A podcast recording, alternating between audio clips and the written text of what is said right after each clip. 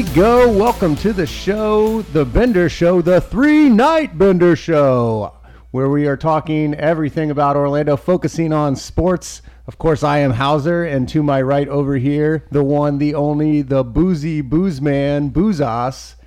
How you doing? Great. That was really loud. Like I'm deaf in my ears right now. All right, I'll tone it back a little bit. We got a lot of stuff to talk about tonight. Kind of stick to the same format we always do, starting off with UCF football. We've got a few things to say about UCF basketball, UCF baseball, and softball. We got some Orlando Magic news, and then we got some other cool little things here that we'll do on the show today. But we're going to start out like we do, as always, talking about today's beer that we'll be doing, and I'll turn it over to the booze man to introduce the beer for us. There's not really much of an introduction. It's just called Holland Lager Beer, imported from Holland, and the only reason I have it is because our friend Adam and Elise, our couple friend Adam and Elise, brought it over and left it here. So I only have two bottles, and I figured we would indulge in them because I've never had them before. But it's called Holland 1839. Okay. Not that impressive. Do you know where Holland is located? It's not in America. I know that. No, it's definitely not in America. It's in the Netherlands. It's a region of the Netherlands, which they take pride in beer up there. Like anything that's Germany, Belgium, Holland, they love. I'm going to open this up with my busted freaking bottle cap opener. I have this lovely silver metal bottle cap that says my name on it. It was engraved from 2018. And my wife like destroyed it trying to open a Halo 3 special edition bottle of Mountain Dew Game Fuel, which is probably like 15 years old right now. I don't know how old it is, but it's very old. This is Mountain Dew we're talking about? Mountain Dew. Like, it was a custom bottle that had like Master Chief on it from the Xbox game. And I, for some stupid reason, I kept these Mountain Dew bottles for over a decade. For sure, at least 10 years. So why was she trying to open them? Because we were going to get rid of them. Like, I checked on eBay. They weren't worth crap. I don't know why I've had them for as long as I have, and I think she thought it would be smart to like dump them out first, and so you could recycle. Yeah, and so she like bent this thing in half trying to open the bottles, like they're sealed shut, like nuclear waste style. There's probably some kind of crazy mutant creature living in those bottles. Well, I know your wife is the cricket master, so I'm sure she could come up with something to at least replace that. Maybe we'll see. She's very talented. She is very talented. All right, well, let's do it. Here we go, UCF football. Not a whole lot of news from the last time we talked, but there was a big piece of news that came out today for all UCF football fans. Scheduling. Yes, scheduling. And in fact, we've known about this for a while. Me and you are both members of the Dungeon, and yep. Brandon Helwig, I think is his name. Yeah, yeah. The man. Like the UCF man. I've never met him. I know he's the man, but he runs a great website and always has insider info, so it's a great thing to follow. Anyway, if you had been a member of the Dungeon, you would have known that the Georgia Tech game was most likely going to be moved to Friday instead of Saturday. Mm-hmm. Prime time. I mean, there's not a lot of games happening that day, so it's going to definitely put us in the forefront. No, absolutely. I mean, as far as exposure, that's great for UCF, and that's what we're aiming for. But a lot of fans are pissed off right now because they had planned on that being a Saturday game. Some of them had already reserved hotels and made flight plans, and I can understand their frustration with it, with a schedule coming out and then weeks later the game gets moved. So. Yeah. I mean, as a high school football coach, it's frustrating seeing games moved to Friday because it screws me over every time because I usually have a football game that I'm coaching that day and I can't attend, but we've already made plans that we weren't going to be in the country at that point because we're going back to Oktoberfest. Yeah. Hopefully Hauser's going to be joining us on that quest with his future wife at that point. I would like to go. We're going to have a great freaking time, but that's going to be that weekend. But yeah, even if we didn't go to Oktoberfest, I would have probably missed that game anyway. Well, here's some things about the game. Obviously, the fans are upset because it got moved. It's on a Friday. It would be very hard to get to Atlanta after a work day, or you'd have to take off an extra work day that people weren't planning on doing. It's in Atlanta, which is an easy flight and probably a really cheap flight as well, since they have a hub there. But the pros of it, I think, definitely outweigh the cons. I think being in prime time is big time for UCF. I think that's, the P6 marquee matchup that day, UCF versus Georgia Tech. Georgia Tech is supposed to be a lot better next year, is what a lot of the experts are saying. They're definitely, I believe there's multiple lists that I read that they're ranked as one of the top 10 teams that should have a big turnaround. They have a lot of experience coming back. It's obviously year two of a brand new system. I don't know if you watched the spring football last year, but there was the videos of Georgia Tech starting to line up under center for the triple option. and then they motioned to the shotgun, which had not been seen in Atlanta and that team for probably 15 years. Yeah. So, you know, a big, there should be a little bit of turnaround. I expect in a very weak conference for them to at least get over 500. And the other good thing is it's a night game, and night games are always better than, I mean, if it was on a Saturday, it would have been a noon game.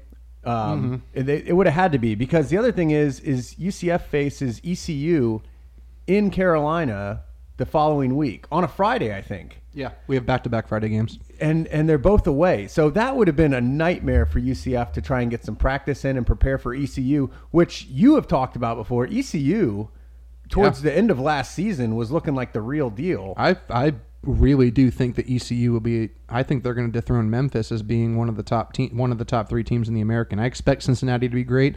I think Memphis is going to take maybe 1.5 steps back, mostly due to the loss of their coach, and they have some kids that are going to be leaving. But I expect to see ECU step up, because that quarterback, I think, is the real deal. They have, in my opinion, one of the top 3 wide receivers in the nation in that number 5 kid.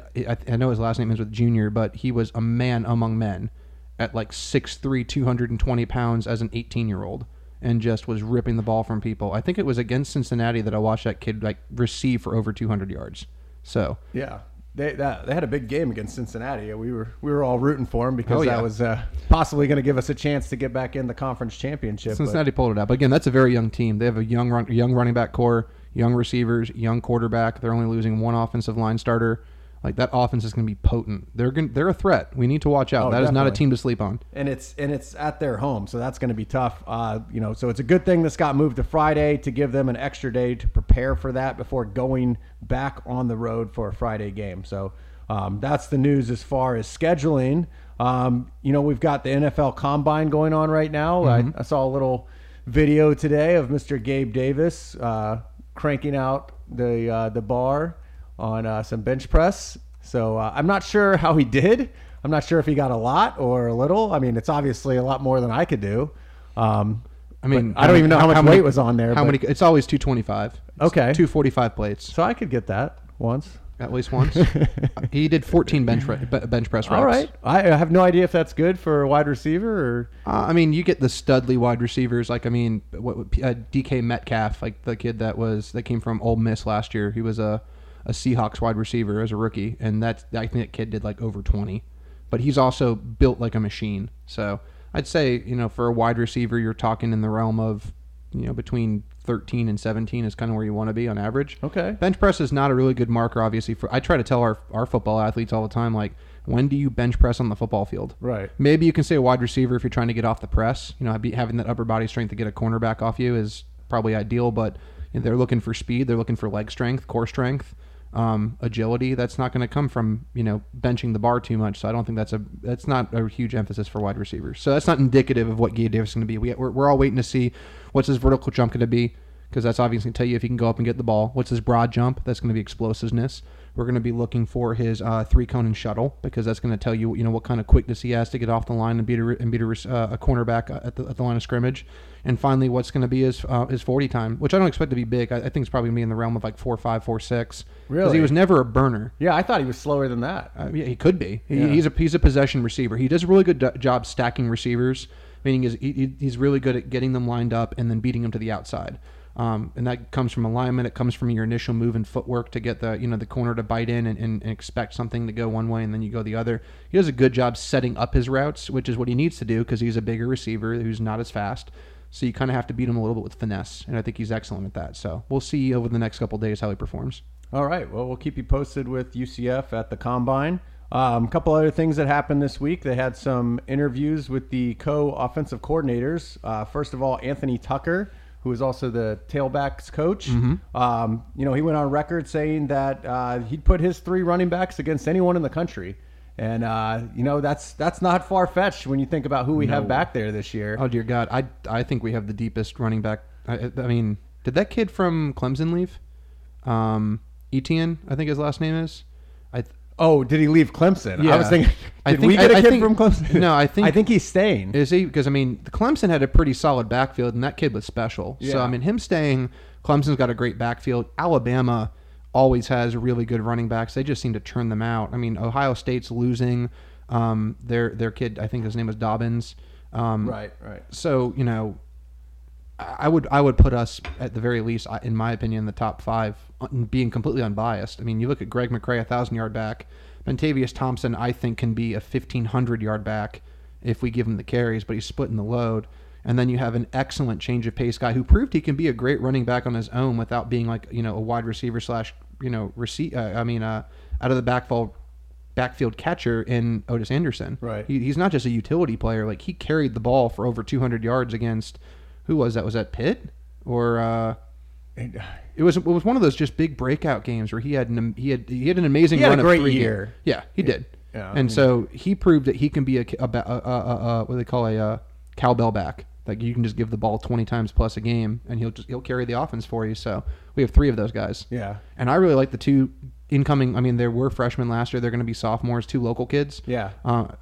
Demarius Good is one of them out of Lake Brantley. Yeah, that kid is. I mean, I've heard great things about him. I haven't seen him, but he played a couple. I think he played 4 snaps in one game and like 7 or 8 in another when we were up by like 50.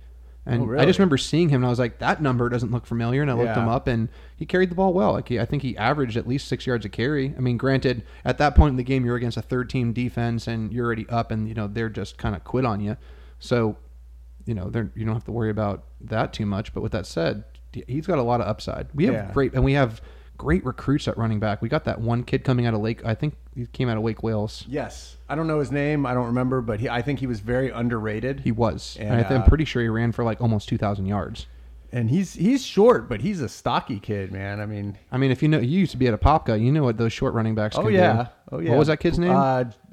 Jarvis Blocker. Oh, yeah. Oh, my God. Yeah. He's what, like 5'4", but I mean, great wrestler too, by the way.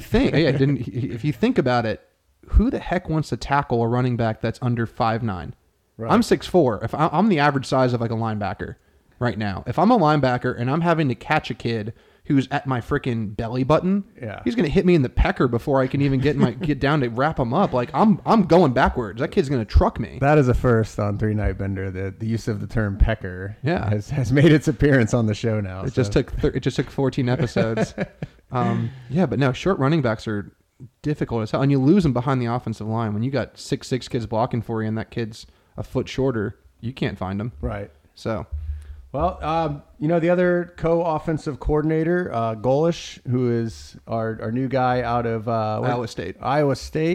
He actually said that the reason he wanted to come more than anything was to study Heupel's system. Mm-hmm. So, I mean, that's really cool that we have a big time coach coming here, because they want to see what Heupel's doing and learn what he's doing and get better at it. So, I mean, that kind of reinforces the idea that Heupel's a great coach, and we're very lucky to have him. I 100% agree. I think that a lot of the flack he was getting was, I don't want to say unwarranted, because there were some decisions that cost us games, like against Cincinnati or against Pitt, and you live with them, but that's what you get from a second-year coach. Like, you're going to make mistakes. We weren't going to go undefeated forever. People are retarded if you think so. I mean, come on, man. Yeah. We were going to lose a game, and I'd rather rip off the Band-Aid quick when you got a freshman quarterback. It would have been a lot worse if, you know, if we had won 76 games straight and we have Dylan Gabriel as a senior, and we lose our first game at that point. Like, I'd rather do it when he's a freshman, and let's go undefeated next year, because I think we could.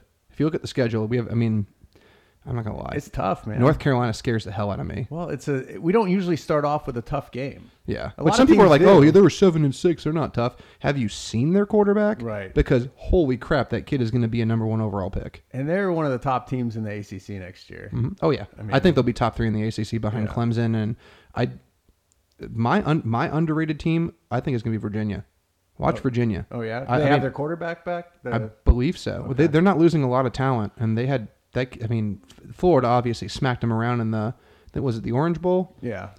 But that team could be special. So watch out. I'm just saying.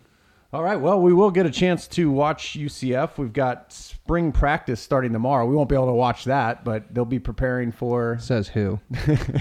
I'm going to try to... I mean, they usually let like high school coaches go. So, yeah. I mean, I can just say you're with Lake Howell and you can come with me. Maybe they'll give us like a media pass. We can get in there. I mean, I told you. I know you're working on it. I've been inquiring about that. Like, at what point are we allowed to say that we're media and we can start going to crap? But that'd be fun as heck. We'll see. So anyway, spring practice. So the actual spring game is going to be April 4th at 2:30. There's a schedule that day as far as some other events that are going on, including the garage sale. What's the schedule on that? So the garage sale is going to occur the morning of, or a yard sale, I'm sorry. Sorry, I wrote garage sale here. So if you don't know what the yard sale is, basically they're going to be getting rid of equipment that they've accrued from practice and games and stuff that they don't need anymore. It's not usually the most up-to-date stuff, but you know they're going to be getting rid of cleats, shorts, game pants, hoodies, stuff like that, and you get them at a hugely discounted price. Finn, sorry, my dog wants to go to the bathroom. T-shirt, stuff like that. At 8 o'clock, the UCF shareholders get access to the... And it's going to be in the outdoor field house. At 8 o'clock to 9 o'clock, shareholders get to go. From 9 to 10, it will be UCF season ticket holders. If you want to go, get in line early. I went, I think, 2 years ago, and I got there about an hour after it had started, and yeah, I was in line for like another hour after that. Like, yeah. It was really hard to get in. By that point, I didn't get anything. I saw the line. And there's people, I'm not going to name names, Sean, UCF problems. Yeah, I'm talking about you, who wants to purchase, you know, multiple helmets and stuff like that. But they sold out of stuff like the helmets immediately. I got my hands on a couple of jerseys. I actually found a Fiesta Bowl jersey that was amongst the stuff. Wow. Yeah, it was like number 68 or something like that. But that was up for sale. I bought a pair of cleats. Really nice pair of cleats. I like them. I'm going to get them signed at some point, but... they had some really cool basketball shoes that they were selling there. They had basketball jerseys, basketball shorts.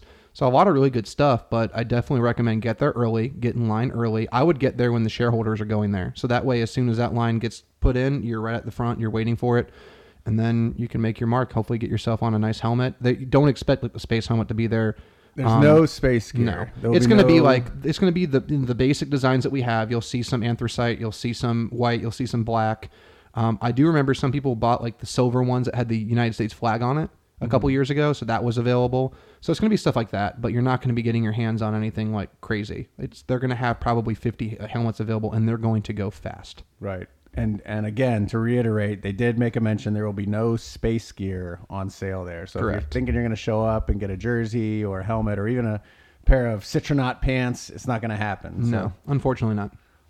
So let's go ahead and switch gears and move to another sport here, UCF basketball, which we are season ticket holders. And we followed pretty closely this year, although it has been rough, is now 14-13. Holy Dr. Heckle and Mr. Hyde. Yeah. Like, is it Dr. Is it Jekyll? Jekyll and Hyde? Heckle? I like Heckle. Heckle, though. Jekyll? That's the Spanish version. But yeah, no. Dr. Heckle? 14-13, as you just said. Like, every time we beat someone great, we drop one that makes you scratch your head. Like, we beat Cincinnati, only the third in Cincinnati. We were only the second team to beat Cincinnati at home in the last 4 years. That is insane. It was triple overtime. I know, it was a phenomenal game. Like, we were watching, we were rooting so hard. It was a well coached and well played game by our team. But that must have just exhausted them, because then we dropped to one of the worst teams in the conference, Tulane. And then we get smacked by freaking UConn the other day, which was a close game through halftime, and then they just pull away. That might be the last time we played them for a while, right? I don't think we play them for the rest of the year. We've got SMU, we've got Tulsa, who's top 3 in the conference, and I don't remember who we end with. ECU. So ECU is probably, of those next three, the most reasonable one that will win, because SMU is top 4 in the conference. It's not going to be an easy way to close out the season. We have 2 home games, so you hope you split those, and maybe we get lucky against Tulsa at Tulsa. We can avenge the football loss over there. I think we beat SMU and lose to ECU, because that's kind of our MO lately. It has been our MO, but you know, again, young team. I think we're graduating 3 or 4 seniors. You got Matt Milan, you've got Burtz. And Dazon Ingram, and then is that it? Are those the 3? I thought there was maybe another one. I don't know. But you know, you got a lot of good freshmen. I think Johnson Jr. is starting to really show that he's the point guard of the future for sure. I think Green's by far our best scorer. Unfortunately, Fuller, you know, we wished him well on social media. He hurt his hip, and he's out for the rest of the year. We get who's the forward/center that's coming back? Colin Smith? Yeah, Colin Smith comes back for his senior year. Diggs comes back for another year. Let's hope this stuff happens. I mean, you saw last year. Colin Smith is not leaving for the NBA. Like, you know, no, not the NBA, but you've seen this, what is it, one-time transfer rule? Is that going to be in effect for next year? I don't think so. I mean, there's a lot of... Or he could be a grad transfer. I mean... He could, if he graduates, but I think you look at what you got coming back, and you feel pretty confident that you're going to be able to score some points. Mahan comes back, too, the transfer from South Carolina. who has looked pretty great in some spots. He's a good 3-point shooter, and is good with the ball in his hands. So, I'm sorry. The other one is he's from New Jersey. He's one of the one De Jesus. He's a senior. Oh, really? Yeah. Which okay. I'm never gonna bash a player, especially any of our athletes. But he's been kind of disappointing the last few games. He's committed some timely turnovers.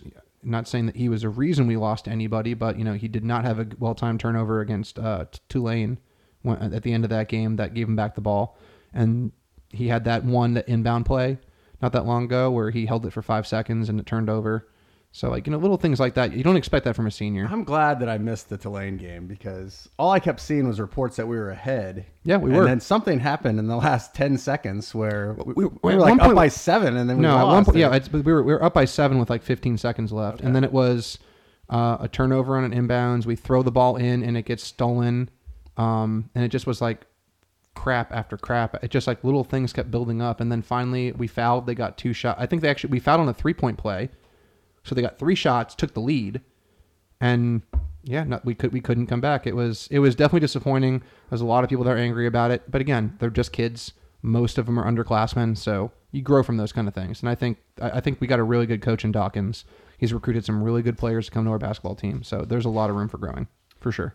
Well, hopefully we can find a way to finish 500 or better. Let's talk about a sport that's doing really well right now, UCF baseball. Holy cow. Is what are they, 8-1 now? I believe so, yeah. I think they just won yesterday 6-0.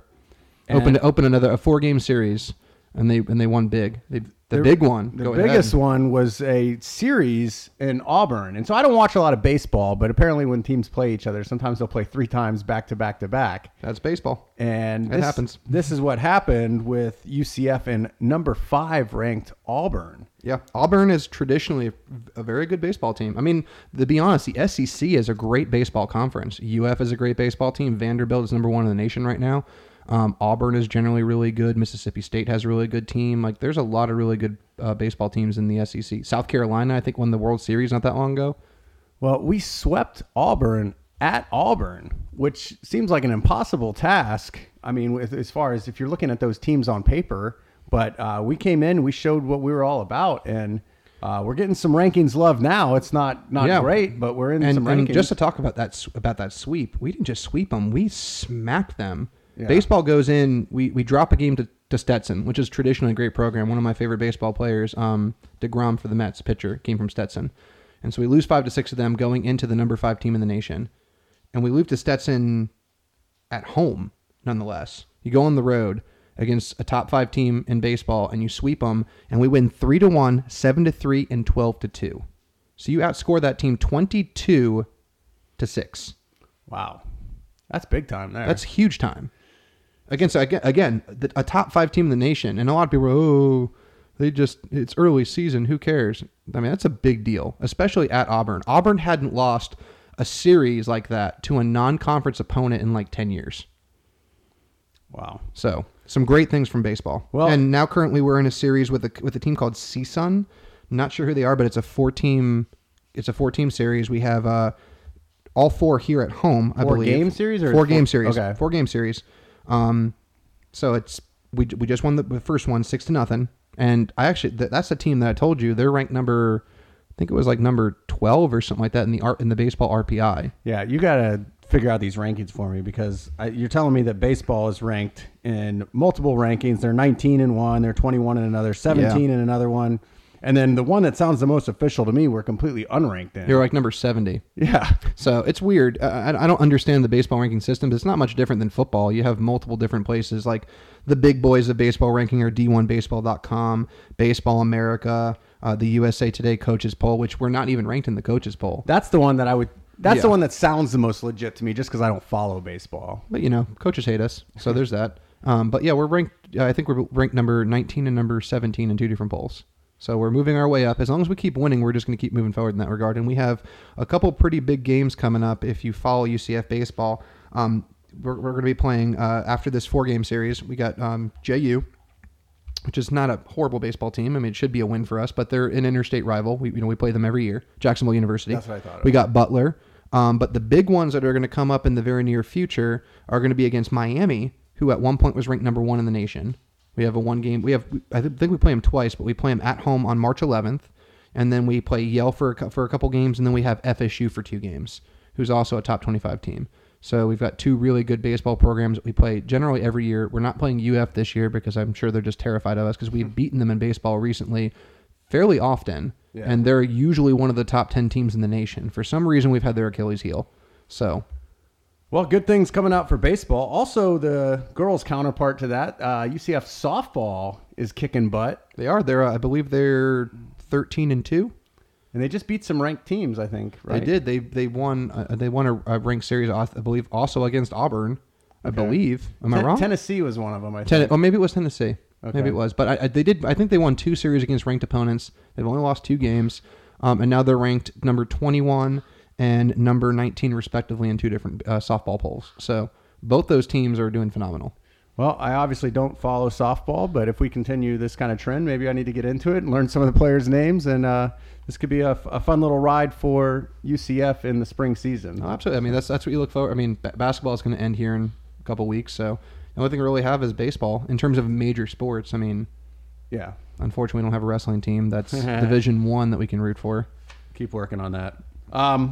Let's talk Orlando Magic. So this is our other chance at being good at basketball in the city. Orlando Magic has been good this year, but not great. Coming out of the All-Star game, they were sitting about where they were last year when they made the playoffs. Correct. We're not that far off where we were last year. And last year we made a really big run after the playoffs where I think we went something like, I don't know, 20-7 or some kind of mix like that. We had a really good explosion after the All-Star break. We're currently sitting still at the number 8 seed. We are 26-32, which again I don't think is far off from what we were last year. And we're 2-1 right now since the All-Star break. We just beat Atlanta by 10. Thankfully we beat the Nets the other day, which is also great because they're the number 7 seed. So we're trying to close the gap with them because we do not want to see the Bucks in the first round. That's not going to end well for us. Who's number 2 right now? Do you have that in front of you? I can pull that up. Is it Miami? It's not Miami anymore. I believe it's Toronto. All right. We need Miami to get back on top. We need to finish 7th. Miami is number 4. Okay. So we got the Bucks, the Raptors, Celtics number 3, which if you've been paying attention to the NBA, Jason Tatum, one of their forwards, has been amazing over the last 10 games. He's averaging like 33 points. This guy is a freaking stud, and he's taken Boston up the rankings pretty quick. The Heat have dropped down a little bit. They're 3-7 in their last 10 games. You got the 76ers, who are 5-5, Pacers, the Nets, and then us. So we're still 5 games ahead of the number 9 team, so I don't think that the Wizards are a threat unless we get some pretty devastating injuries and we just drop off, so we should make the playoffs at this rate. But I'm sorry, like the Bucks are still single digits in losses. They're 50-8. If we get them in the first round, it's going to be a massacre. So we need to try to avoid them and pray to God that somebody else takes that heat and maybe wears them down. And I love me the Greek Freak because I'm Greek and I love that man, but I don't want to play him at all. I did watch some of the Atlanta game the other day. You know who had a big game? And it was yesterday, actually. Aaron Gordon.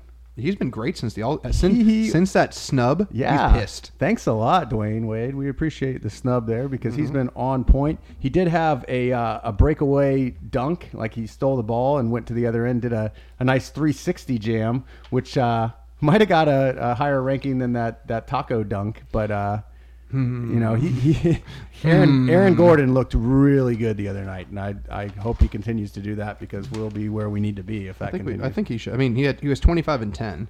I mean, that's a great stat line. I think he's averaging 18 points the last 3 games, which is, I think, 4 points higher than he was up to that point. So definitely, you can see he's a little mad. And good, play angry, man. Play angry. Get us up in the rankings. Well, I got one more thing here, sports-related, from the Central Florida area. I didn't tell you I was going to bring this up, but I'd like to know your opinion on it. Okay. The Seminole baseball coach was... Oh, this situation. ...recently fired from being the coach after they won the state championship, and someone filmed the celebration on the bus, and the coach was very excited with the win and was throwing around the F word quite a bit. I don't think he was necessarily fired because he was using the F word, but he did... make a reference to one of his players who was suffering from diabetes. And he said, you know, this kid has effing diabetes and look what he did. He went out and won it. And I don't think the kid took any offense to that. I think everyone on the team probably knew that, but they fired him for a HIPAA violation. Correct. Yes. So give me some thoughts on that. What do you think? and what should happen, what did happen. And I think what should have, I mean, as a high school coach, you're a high school coach. Hold on. My wife is tapping my shoulder. He was reinstated. Oh, I know. We know about it. We're about to talk about that. Thank you, babe. Trying to give us information. Like she's like a sneaky reporter. The third night making her way. No. So the story was exactly what you said. He gets fired, which, well, if you didn't hear, as my wife was just saying, he was reinstated, got his job back after humongous backlash from the community. He had. I went through the Facebook, because I think Wesh 2 was posting about it, and there was hundreds of comments from former players, parents of former players that were just singing his praises. And I'm a high school coach. You've been a high school coach as long, if not longer, than I've ever been. And so you can both attest, like, especially for football, you're going to say things sometimes. Oh, yeah. No one ever, I have not met any coach, I don't think, except for maybe Jeff Duke, who is a very godly man and an awesome guy. But even him, I can imagine, slipped up and said, damn, at least once. I've worked for some very godly men, and that doesn't stop them. Was Darlington? I'm not going to say names, but I've seen those words flown around quite a bit. Yeah, so it happens no matter how hard you try. It's just part of the emotion. You never do it. You never say it to a kid. It's usually used in, you know, a non-derogatory malice intent. It's not meant to be that way. You're just, it's usually excited. It's to get your point across. There's been a couple times where I've gone into a tent and people in the stands probably heard, and I've lost my cool because our quarterback was sacked 2 of the last 3 plays, and I'm pissed. And I got to let those guys know that was unacceptable. And I've never had a player come to me and say, I'm offended that you said that to me. So should he have ever been fired for that? No. A HIPAA violation I can understand, though, because it is, you know, something that nurses and doctors can lose their licenses over. So that is understanding, but it was not meant in a way that was, you know, he wasn't a doctor releasing a medical file. He was talking about a kid and talking about the adversity that he overcame to help them win a state title. So, you know, it's a tough situation. I don't think he should have ever been fired, yeah. Especially in, you know, he would have gotten a job immediately somewhere else. That's for sure. He just won a state championship, and those kids loved him enough that they stuck their nets out too, to be like, no, this is our coach. We need him back. So.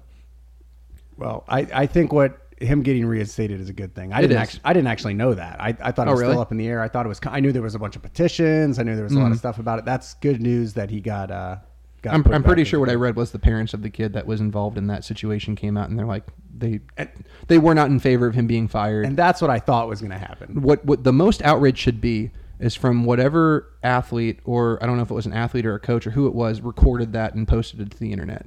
There are some things as an athlete and a coach that is between you and your teammates, and it's that inner circle of your sport, and there's certain things that don't need to be said to the public. And not saying that it's because it's negative malice stuff, it's because it's between you and your family and your sports family, right? As you know. Well, I bet the kid who posted it was probably just excited, like, hey, man, probably, look at us celebrating on the bus, and it probably was not sent to mainstream anybody. It was probably just... Yeah, some friends, and it got out, and anybody who is outraged from that are people that have never been part of a team sport and just don't understand that dynamic. You just don't.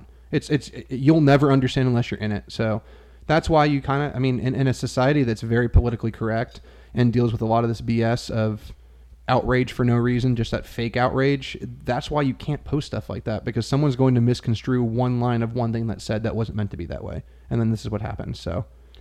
Well, the last thing I have for today, unless you have something else, is we did do a tweet the other day that just mentioned... That was you, though, because I know I didn't do that. Hey, it's like, if it comes out from Three Night Bender, it's us. It's one of us, and we both have to own it. So you were the creative one. All right. I'll keep that in mind. Okay, so classic restaurants in the Orlando area, we're talking about, you know, have been around since the 50s and 60s and are still thriving. And we just wanted to hear some of the best. I think the ones I mentioned... Cappy's was the one I went to where I just started thinking, you know, there's a lot of these old restaurants that are awesome that, you know, maybe people don't even know about. But Cappy's was one of them. You want me to go through the list? Yeah, go ahead. Beefy King, absolutely, man. Hot Dog Heaven. Yes, sir. Linda's La Cantina. I have not eaten there, but I mentioned it because I've heard from so many other people. I can't give you a look because I haven't eaten at Beefy King. Yeah. Which I got so much crap from our buddy Steven, who was like offended that I hadn't eaten at Beefy King. And we went to go eat there and they were closed. Yeah. Because I think it was on a Sunday. They do have weird hours. They close early. So you got to get there. They weren't open there, but yeah. And then Gabriel Subs, you said Cappy's, and Lee and Rick's Oyster Bar. Yes. Have you eaten there? I've eaten there, but it's been a long, long time. So we've gone through. We posted, you know, it's not a viral post. We're not big time like that yet. But we got a lot of extra cool stuff that came in. So that's what I really wanted. I wanted to hear what other people had to say, so I can go try some of these other places. So just going through some of the ones. I mean, obviously some of them haven't been around for forever, but are more Orlando staples at this point. Yellow Dog Eats was posted by our buddy Steven. See, I don't think that one's very old though. It's not old. No, I'm not saying that they're old, but they're a really good Orlando institution. They've got two really good locations. They're good barbecue. I would put out Fort Rivers. I mean, I don't know how old Four Rivers is. Not old at all. But these are good. These are good Orlando restaurants. Yeah, but they've actually kind of escaped Orlando. I think Four Rivers is in Jacksonville now too. Yeah, and it started in Winter Park, and it only opened, you know, less than 10 years ago. Was it less than 10 years ago? I thought it was more than that. I thought they were in Winter Park for a very long time. It's right around. That. You got Hollerbach, which is in downtown Sanford. They've been around for a little while. Yes, they are. I love Hollerbach. That's one of my favorite restaurants in the planet. I want to go to Oktoberfest every year until I die, so Hollerbach is amazing. Dang. What else going through? We got some other places. Deli Fresh Threads is apparently a little blog that, you know, people are like, go on to this page. Someone tagged them in it, and they said that you keep up to date to their events. Black Bean Deli, never heard of them. I've been there, but that's not an old. It's an Orlando place, but it's not an older place. Okay. Junior Colombian Burger. I haven't been there. I've been there. It's good. Is it old? I mean, does it look old? I have to look it up. Okay. So it reminds me of like a 90s restaurant you'd find like in a mall. Like when you walk in, like there's a lot of orange and like a lot of bright colors. It is called Junior Colombian Burger. And I know the Colombians use bright colors in their flag and stuff. So it could be because of that, but good. I mean, it's good. It's been around for at least 10 years. I'll look into that one. Okay. So you got Pom Poms. And that one's not old, but it's very, very good. Okay, we got that. We got Chico Subs. You ever heard of them? Heard that, but I haven't had it. Taste of Chengdu? Never heard of them. Someone said Super Saiyan. I'm pretty sure they opened up like 6 months ago. So, but I've heard very good things. Just to put that up, put that out there. Greg's Wings. Never heard of them. Have you? I heard that, but I haven't had it. So my buddy Jordan posted Cholo Dogs. Is that a real thing? Yeah, Cholo Dogs is real. You haven't heard of Cholo Dogs? It's right now. It's just like a little cart, and he's doing a good job marketing it. But it's Mexican hot dogs. Like they take traditional Mexican dishes and they throw it on a hot dog. You know, when they're cooking the hot dogs, they're wearing the what do you call it? The wrestling luchador masks. The luchador masks, yeah. And he's very passionate about Cholo Dogs. We married Nick. Is Cholo a racist term? I mean, is that an okay term to throw around? I mean, it's on his. It's literally the name of his restaurant. So I guess it's fine. I would hope it's fine. So if not, then sorry, Jordan. But anyway, those are some good locations. So what we were talking about that I said I wanted to do. We were talking about this when we were driving around the other day. Is I want to do two different kind of things. And I don't care if it's a knockoff of El Presidente. From Barstool, who does his pizza reviews, but I have always dreamed of doing that. So you've convinced me that I'm just going to do it anyway. I'm just going to do my own pizza stuff because I love pizza. Don't tell anybody about it yet. Just do it. I'm just going to do it, and then people will be into it. And it'll be on YouTube, on Twitter, and shit. And then we were talking about going to all these restaurants and trying them and do our own restaurant. We talked about a couple different places in our Men About Town. Yeah. So I think we're going to actually have to take ourselves about town and go to these restaurants for like lunches and dinners and try it out. I'm not into dogging any restaurant. I think they are probably all great in their own right. Of course. The fact that they've been around for so long, somebody has to really like them for them to be around. So I mean, the fact that I'm pretty sure Linda's is the oldest restaurant in Orlando. Okay. Before, I don't remember. I think it was called something else before Linda's. I'm pretty sure it was like a combined restaurant. And what happened was it looks like a bank. It does. The actual building. Yeah. It's been there. It's been at that location for forever. I'm pretty sure a couple owned it. And it's split in the divorce, and I think it stayed with Linda, and that's why it's called Linda's La Cantina. But I'm pretty sure it was the very first restaurant opened in Orlando, but and before the 50s, like talking like going into the 40s and stuff. So it's got some really good history to it. Well, I definitely want to try that place out. Absolutely. So I mean, that's all I have today. I mentioned XFL here. I haven't watched it yet. Some people are getting into it. I watched all the opening weekend games. Now we're going into weekend number 4, and I'll be honest, I didn't watch the last two. It's been hard. Is it exciting with the new rules? I mean, there's definitely some cool stuff. I mean, one of the features that's really interesting is when you're watching the games, they will call the plays, and like you can hear the coach calling the plays and talking on the headset like live. So that gives a kind of an interesting feature that, you know, you're seeing that. And are they using code names? Or are they? No, they're calling the legitimate plays. No, they're calling the legitimate plays that are like sweep right. You know, like so. No. They're calling like the 17-digit like. Yeah, you know. Yeah. So like the layman has no idea what they're talking about. No, people are probably just staring there, drooling like, what does that mean? But it's kind of cool because like it just brings you more involved in the game where you get to see that kind of stuff and. The kickoff is pretty interesting, where they kick the ball and the two lines are separated by only 10 yards. At like I believe the receiving team lines up at the 20-yard line, the kicking team lines up on the 30-yard line. The kicker kicks it, and as soon as the returner catches the ball, then they can go block each other and go for the ball. So it does make it kind of exciting. It does take a huge amount of way of the injury potential, because now you don't have men on kickoff sprinting 40 yards like a freaking torpedo and destroying people, which is part of football. I love that part of football. I mean, it's a violent sport, but I think it's going to definitely extend the longevity of some people on special teams for sure.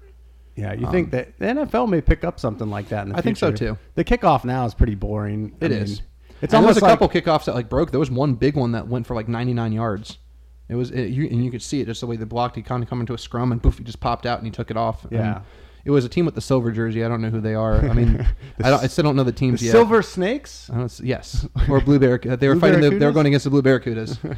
So. All right, well, I'll have to give it a watch, but it's definitely worth it. Like, you know, Cardell Jones, who used to be an NFL quarterback, I believe he was playing for the Bills for a little while.